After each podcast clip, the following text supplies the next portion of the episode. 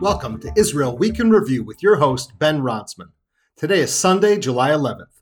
This program brings you a breakdown of the week's news from Israel. We go behind the headlines to offer listeners in depth understanding and context to help you understand Israel and the broader Middle East. Israel Week in Review is brought to you by Origin Story Marketing. Search engine optimization is essential in today's business environment. To learn more about how Origin Story Marketing can help customers find your business, visit originstorymarketing.com. Isaac Herzog officially sworn in as Israel's 11th president. In a ceremony presided over by the Knesset Speaker Mickey Levy of Yesh Atid, a shofar was blown and the traditional call of Long live the President was shouted in the plenum. Knesset Speaker Mickey Levy made an impassioned and serious speech, saying, You are entering the post during a difficult period in which Israeli society is more divided than ever. This is an existential threat for the state of Israel, a greater threat than Iran's nuclear program. I am hopeful you will be able to lead a new and different dialogue in Israeli society. Outgoing President Reuven Rivlin thanked the nation for the privilege to serve as its president. He touched on a theme that he has repeatedly discussed during his tenure, namely, the need to reduce tensions between Israel's various tribes. He has outlined these tribes as secular, national religious, Haredi, and Arab. In other news, the situation in Lebanon continues to deteriorate. Israel's neighbor to the north is in a complete state of freefall. The World Bank has categorized Lebanon's economy as one of the world's worst economic crises since the 1850s. Hyperinflation is ravaging the country, completely decimating people's incomes and savings. There is a lack of medicine in pharmacies, grocery store shelves are almost empty, and gasoline is so scarce that the current price of gas in Beirut is $47 per liter, nearly $178 per gallon. Hezbollah has attempted to make the case that only Iran can help save the country. They have been giving vouchers to their supporters that can be used in a new chain of grocery stores, selling only Iranian and Syrian products. Hezbollah also argues that the country needs to import Iranian gas. Two of Lebanon's main power plants have completely run out of fuel, causing electrical outages throughout the country. This includes such national priority locations as Beirut's International Airport. Water is also being rationed because the water infrastructure does not have sufficient electricity to function properly. Last week, Defense Minister Benny Gantz made the case to the Lebanese people that Israel would be willing to assist with humanitarian aid. Considering that Hezbollah is far and away the most powerful military force in the country, this will not happen. The country is experiencing a brain drain that may even exceed the dark days of the Civil War. Thus far, protests have been subdued. However, if the situation were to become more chaotic, it is unclear what would happen to this nation, divided as it is along sectarian lines. Each religious community is retreating unto itself and creating informal social services for its co religionists. The Lebanese state has long been extremely weak. It is now becoming almost a theoretical entity. There is always the possibility that the country could degenerate into open sectarian conflict. The Shia militia, Hezbollah, easily the strongest military force in the country, could subdue the Lebanese army in very short order. Would the rest of Lebanon acquiesce to total Iranian domination? Only time will tell. The situation remains highly fluid. King Abdullah of Jordan receives major boost from Israel and the United States. King Abdullah received major concessions from both Israeli Prime Minister Naftali Bennett and US President Joe Biden. On Thursday, the Prime Minister's office revealed that the Israeli Prime Minister had met with King Abdullah at his palace in Amman the preceding week. On Tuesday, President Biden publicly invited King Abdullah to Washington later this month, making him the first Middle Eastern leader to visit the Biden White House. The Kingdom of Jordan has been pressured from a variety of fronts in recent years. The country of 10 million people received an influx of 1 million Syrian refugees since civil war erupted in neighboring Syria a decade ago. The already resource poor country has been operating with a significant water deficit. The country is almost entirely dependent on pumping water from underground aquifers it has been using this resource at an unsustainable rate. Israel's peace deal with the kingdom requires the Jewish state to supply Jordan with 50 million cubic meters of potable water each year. Yesterday, Prime Minister Naftali Bennett announced that Israel would double this allotment of water. Israel is concerned that the lack of water resources could contribute to destabilizing the Jordanian monarchy. Israel shares its longest border with Jordan, demarcated by the Jordan River Valley. Political instability, or even the overthrow of the monarchy, is a major concern for Israel and the United States. In April, reports emerged from Jordan that the king's half brother, Hamza, was placed under house arrest for undisclosed plots against the king. This event raised alarm bells in Jerusalem and Washington. The Jordanian monarchy is a linchpin of both U.S. and Israeli security in the region. There is some concern in Jerusalem that the Biden administration may choose to pressure Israel into making some concessions to the Palestinians in order to bolster the king's popularity. Palestinians make up the majority of the kingdom's population. In fact, Abdullah's wife, Queen Rania, is of Palestinian descent herself. The West Bank was incorporated into the Kingdom of Jordan from 1948 to 1967, and many West Bank Palestinians have Jordanian citizenship. Jordan also maintains a central role in the administration of the Haram al Sharif, the Temple Mount. The Jordanian Waqf is recognized by Israel as the Islamic custodian of the site. It may be particularly important to shore up the kingdom at this time because the country's economy has been under significant pressure due to the influx of refugees and the economic impact of the COVID 19 virus. The monarchy's base of support has historically been amongst the region's Bedouin tribes. There are indications that some of these tribes are disgruntled with the recent economic situation in the kingdom. The new Israeli government fails to pass a law extending a ban on awarding citizenship to Israeli citizens who marry Palestinians. The new Israeli government failed to pass an extension of a Palestinian reunification law that ostensibly was supported by most of the MKs in the chamber. The law's purpose was to prevent automatic citizenship for Palestinians who marry Israeli citizens.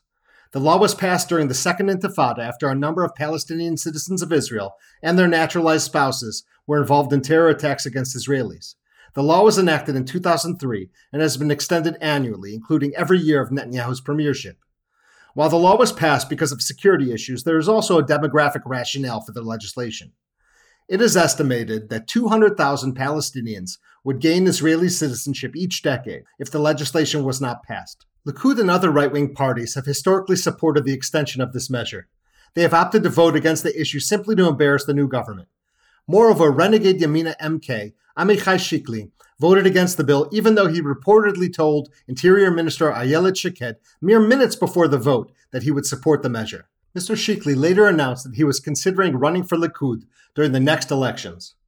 All polling indicates that the vast majority of Israelis support the passage of this bill, it will be interesting to see if Likud pays any price for its opposition to a bill that arguably has damaged Israel's national security situation.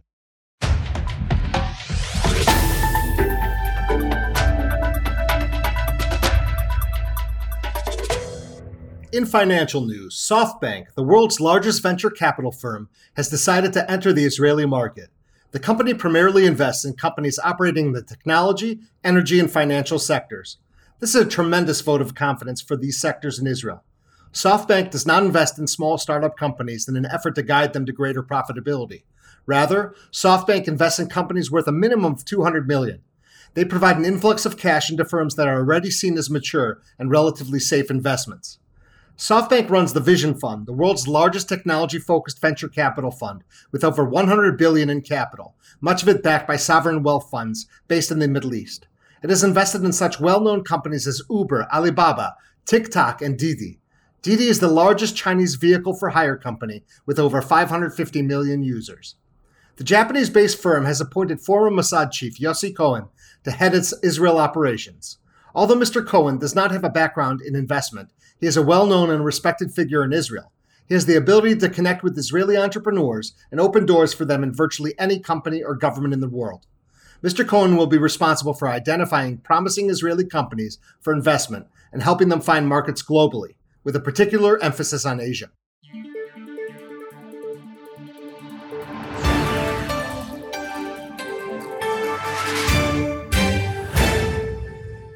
In defense related news, Egypt inaugurates a major new naval base on its western coast. Abu Dhabi's Crown Prince Sheikh Mohammed bin Zayed Al Nahyan and Mohammed Al Menfi head of Libya's ruling presidential council, were in attendance. The naval base is less than 100 miles from the Libyan border. It was inaugurated on July 3rd, and the base is itself named July 3rd. This was the date that Egyptian leader Abdel Fattah el Sisi deposed Mohamed Morsi, the Muslim Brotherhood leader, and took control of the country. The base is meant to shore up Egypt and the UAE's policy of assisting the government of Libyan leader Khalifa Haftar. They are opposed to the efforts of Turkey's President Recep Tayyip Erdogan Erdogan's AKP party is an Islamic party that has been greatly influenced by the Muslim Brotherhood, albeit with a neo Ottoman orientation. Mr. Erdogan has repeatedly voiced his support for Muslim Brotherhood politicians throughout the region. In the case of Libya, he has been supporting a coalition of Islamist fighters, including the Muslim Brotherhood, former Al Qaeda fighters, and a grouping loosely termed the Revolutionary Shura Councils. In addition to the AKP's Islamist orientation, Erdogan's activities in Syria are motivated by more than a bit of realpolitik. Turkey is also attempting to stake a greater claim to new gas deposits found in the eastern Mediterranean. The country is seeking to disrupt a potential new deal to bring gas from Israeli offshore rigs to Cyprus and on into mainland Greece.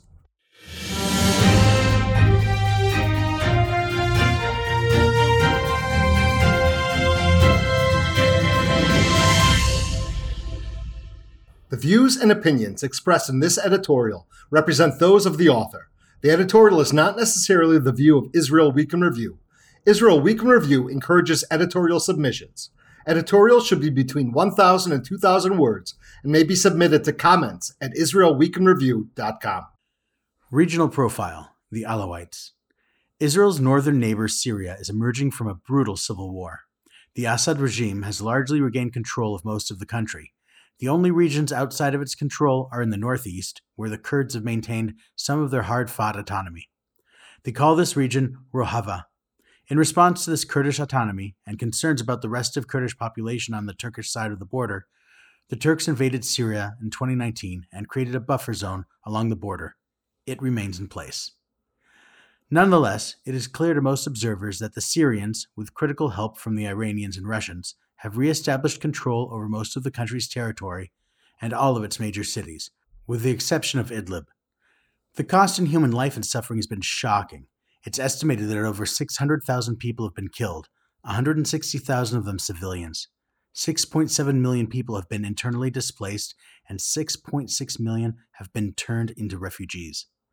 The Assad regime, despite prognostications to the contrary, has survived although the country is battered, bruised, and far weaker than before the Civil War. In many ways, Syria has been reduced to a dependency of both Russia, which maintains a large naval base on the Mediterranean, and Iran, which maintains troops and military installations throughout the country. The Assad regime has all but won. But what does this mean? Who is Bashar al Assad, the Syrian leader? What is his base of support? What is the regime's ideology? What are the internal religious dynamics of the country? What are the fault lines within Syria? Bashar al Assad has been the leader of Syria since 2000, when his father Hafez al Assad, who preceded him in power, died. His father was a former Syrian Air Force general who seized power in a coup in 1970. What casual observers often miss is that the Assad clan come from a religious minority considered heretical and even non Muslim by most Islamic scholars. They are members of the Alawite sect, known as Alawiya in Arabic. Their enemies historically have called them Nusayris, a term now largely considered derogatory. The Alawites are concentrated on the Syrian coast, where they constitute a majority. This is their historic heartland. However, since 1970, Alawi communities are increasingly found in Damascus and Aleppo as well. Alawite minorities can be found in the Iskandariya province of Turkey, northern Lebanon, and in one Israeli administered town called Gajar on the border of the Golan Heights in Lebanon. Most residents of Gajar have chosen to accept Israeli citizenship. The Alawite religion is highly secretive, and many of its practices are unknown to outsiders. What is known is that they are a breakaway sect from Twelver Shiism, the largest branch of Shia Islam. 85% of all Shiites are adherents of the Twelver sect, called Ithna Asariya in Arabic. Twelver refers to the 12 accepted imams who Shia believe are the rightful spiritual and political successors to the Prophet Muhammad. According to Shia belief, leadership of the Islamic community, the Ummah, must come from the Ahl al Bayt, the people of the house. This refers to the descendants of Ali ibn Talib. Ali ibn Talib was the cousin, son in law, and companion of the Prophet Muhammad. These early arguments about the rightful religious and political successors to the Prophet Muhammad are the origins of Islam's Sunni Shia schism, a schism that reverberates down to our own day. The conflict is more than simply religious, it has political overtones as well. Iran is by far the largest majority Shia state in the world, making it the de facto leader of the world's Shiites. Most of the Arab world is predominantly Sunni, with the major exception of Iraq, which has a Shia Arab majority. Until the overthrow of Saddam Hussein, Iraq had been ruled by Sunni leaders. However, much of the Arab world has restive Shia minorities. These populations exist in Syria, Saudi Arabia, Kuwait, and the UAE. The Gulf state of Bahrain actually has a slight Shia majority, although the nation has long been ruled by a Sunni monarchy. The Shia of the Arab world often feel quite aggrieved and have been persecuted for much of their history. One particular Shia practice that comes from this persecution is taqiyya, or the concealment of one's true religious beliefs. This response to persecution is also practiced by the Alawites. The martyrdom of the descendants of Ali ibn Talib is often conflated with the persecution of the Shia themselves. This sense of injustice, oppression, and victimization is a touchstone of Shia identity. Although the Alawites have their origins in Shia Islam, many of them consider themselves and are considered by other Muslims as a separate ethno religious group. The Alawites claim descent from the 11th Shia Imam Hassan al Askari and his pupil Ibn Nusair. After al Askari's death, Ibn Nusair claimed that he was the Bab, or gate, of the Imam. This means that Ibn Nusair claimed to be al Askari's senior disciple, chosen to promulgate his teachings. The 12th Imam, Muhammad al Mahdi, ultimately excommunicated Ibn Nusair. The religion that Ibn Nusair founded likely developed over centuries in the remote coastal mountains of Syria, beginning in the 9th century. The Alawites continued to develop practices that placed them well outside the scope of Orthodox Shia and certainly Sunni Islam. The Alawites practice a syncretic religion. It includes Islamic, Gnostic, Neoplatonic, and Christian elements. Some scholars posit that trace elements of pre Islamic pagan influences also survive. Because the practice of taqiyya, or concealment, is so ingrained in Alawite communities, it has been very difficult for scholars to comprehensively study the Alawite religion. Alawite studies have only made significant inroads in the last 20 years as a handful of former practitioners have shared details with outsiders. Unlike Muslims, the Alawites not only consume wine, but use it in a sacramental way, consecrating bread and wine in a communion ceremony resembling a Christian Mass. Alawites observe the Christian festivals of Epiphany, Christmas, and other Christian feast days.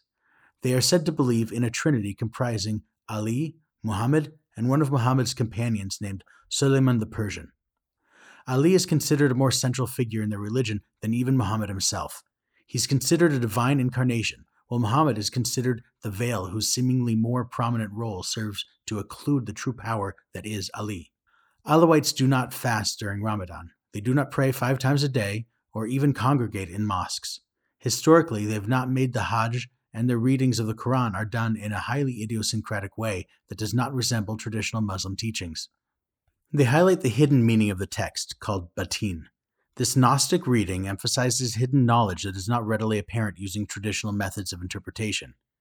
It is used to buttress variant Alawite practices and beliefs. In the coastal Syrian regions of Syria, the Alawites historically made up the majority of the peasant population of the countryside, Landowners and urban dwellers were predominantly Sunni. The Alawites were largely poor, illiterate sharecroppers. Their testimony was not accepted in courts until after the overthrow of the Ottoman Empire and the advent of the French Mandate of Syria and Lebanon. They remained a poor, persecuted, clannish, and inward looking people until the beginning of the French Mandate. As was common amongst colonial powers, the French sought to secure loyalty first and foremost among minority populations. They also subdivided the region politically along sectarian lines. This is actually the origin of what later became the Republic of Lebanon.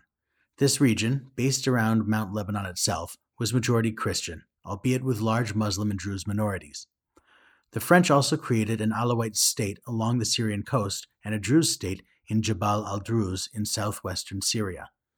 The Christians of Lebanon and Syria tended to support the French mandate, seeing it as a way to guard against Muslim persecution Many of them became exuberant francophones who adopted French language and culture. The Druze generally opposed the partitioning of Syria into different ethnic states. They are still remembered for the Syrian nationalism of Druze leader Sultan al Atrash. He rebelled against the French and opposed an independent Druze state. Unlike the Druze, the Alawites were strong supporters of the French mandate, in particular its efforts to create a coastal Alawite state. In fact, Bashar al Assad's grandfather, himself an Alawite notable, signed a letter to the French requesting the preservation of an Alawite state because of what he termed the intense hatred and persecution of Muslims. It was very clear at this time that the Alawites argued that they were not Muslim and could not be integrated into a Muslim majority nation. This inconvenient fact has largely been suppressed by the Assad regime. It was at this time that the poor, forlorn Alawite peasant farmers began a tradition of military service, first in the French run and supported Syrian military, and later as soldiers after the independence. For the Alawites, who were eking out a subsistence living in their coastal mountain region, training in the military was an opportunity for upward mobility. Amongst more affluent Sunni merchants and other urbanites, a career in the military was considered less prestigious and perhaps even a lower class occupation. This would later have dramatic consequences for both the Alawites and the Sunni majority. After 1936, it became clear that only Lebanon would be partitioned to form an independent state. Both the Alawite state and the Druze state would become historical footnotes. Religious minorities in Syria, including the Alawites, Druze, and Christians, were disproportionately attracted to pan Arab nationalism and secularism. This was an attempt to root the republic's foundations on something other than Islam and the ascendant Muslim Brotherhood. Political Islam was and remains a frightening prospect for the region's religious minorities. To that end, Hafez al Assad, the current president's father, became active in pan Arab nationalist politics, specifically the Ba'ath Party. Like him, many young Alawite men were attracted to this movement. Ultimately, Hafez al Assad took control of Syria in the wake of the Arab world's failures after the Six Day War. Since the 1970 coup, the Alawites have assiduously crafted a narrative that downplays their religious distinctiveness. After Assad became the country's leader, he changed the country's constitution to allow a Muslim, rather than a Sunni Muslim, to become president. He then co opted a number of Shiite ulema to rule that the Alawites were Shia Muslims. Before this time, there were virtually no Twelver Shia scholars who held that the Alawites were Muslims. However, in the interest of securing government funding for their own religious endowments and the ever present threat of violence, a number of prominent Shia clerics in Syria reversed their position and declared the Alawites Shia Muslims. That is still the case today and goes a long way in helping to understand why the Assad regime was so willing to accept support and ultimate dependence from Iran. Since 1970, the Assad regime has tried to cultivate an image of themselves as good Muslims who nonetheless support a secular Arab nationalist government. Mosques have been built in Alawite villages. Certain practices that deviate from Islamic norms are downplayed. Hafez al Assad himself actually made the Hajj to Mecca in order to demonstrate his regime's Muslim bona fides. Unsurprisingly, the regime has relied heavily on the support of religious minorities to bolster its rule. Alawites, Druze, Shia, and Christians compose approximately 30% of the Syrian population. They stood behind the Assad regime throughout the duration of the civil war. Conversely, opposition to the Assad regime has often been centered around Sunni grievance and political Islam. When the Muslim Brothers rose up against Hafez al Assad in the city of Hama in 1982, the senior al Assad laid siege to the town for a month and utterly crushed the revolt. Estimates vary between 20,000 and 40,000 Syrian citizens killed. When the Arab Spring revolts broke out in 2011, the backbone of governmental opposition was amongst Sunni groups. This included the Muslim Brothers, as well as even more radical Sunni groups such as ISIS, known in Arabic as Daesh. The fighting has continued for over a decade. With help from Iran and its proxy Hezbollah, as well as the Russian military, the Assad government slowly began to reconquer its territory, albeit at a fearful human cost the Assad government has been able to reestablish its dominance through the use of overwhelming violence, including the use of chemical weapons against civilians. It has successfully managed to maintain the loyalty of a minority of Sunni Muslims who are swayed by an Arab nationalist rather than Islamist message. These Sunni Muslim allies are also likely swayed by the prerogatives of power and demonstrations of brute force. The regime has certainly managed to retain the loyalties of its religious minorities who have well established fears of an ISIS victory. Such a victory would likely spell death and total destruction for the Alawites and Druze, who are considered apostates from Islam. The fate of Christians under ISIS rule would in all likelihood not be much better. The Alawites of Syria have managed to survive in a region that is not well regarded for its treatment of religious minorities. This is particularly the case for sects that have deviated from the main body of Muslims, and yet, this persecuted, poor, and formerly agrarian people living in their mountainous coastal redoubts has managed to not only survive but thrive. This minority group has managed to hold on to most of the levers of Syrian power. In the early days of the civil war, many observers wondered whether the brief experiment with an Alawite statelet along the coast would be revived in the event that the Assad government fell. The question is now moot. Nonetheless, the safety and security of the region's religious minorities is always precarious. The Alawites have prevailed for now. What their future holds remains an open question. This has been Yossi Main from Israel Week in Review. And this has been Ben Ronsman from Israel Week in Review. We go behind the headlines to provide you with insight and understanding of the news from Israel and the Middle East. Israel Week in Review has been brought to you through the generous support of Origin Story Marketing, helping your business find its customers through search engine optimization. For a complimentary consultation, visit originstorymarketing.com.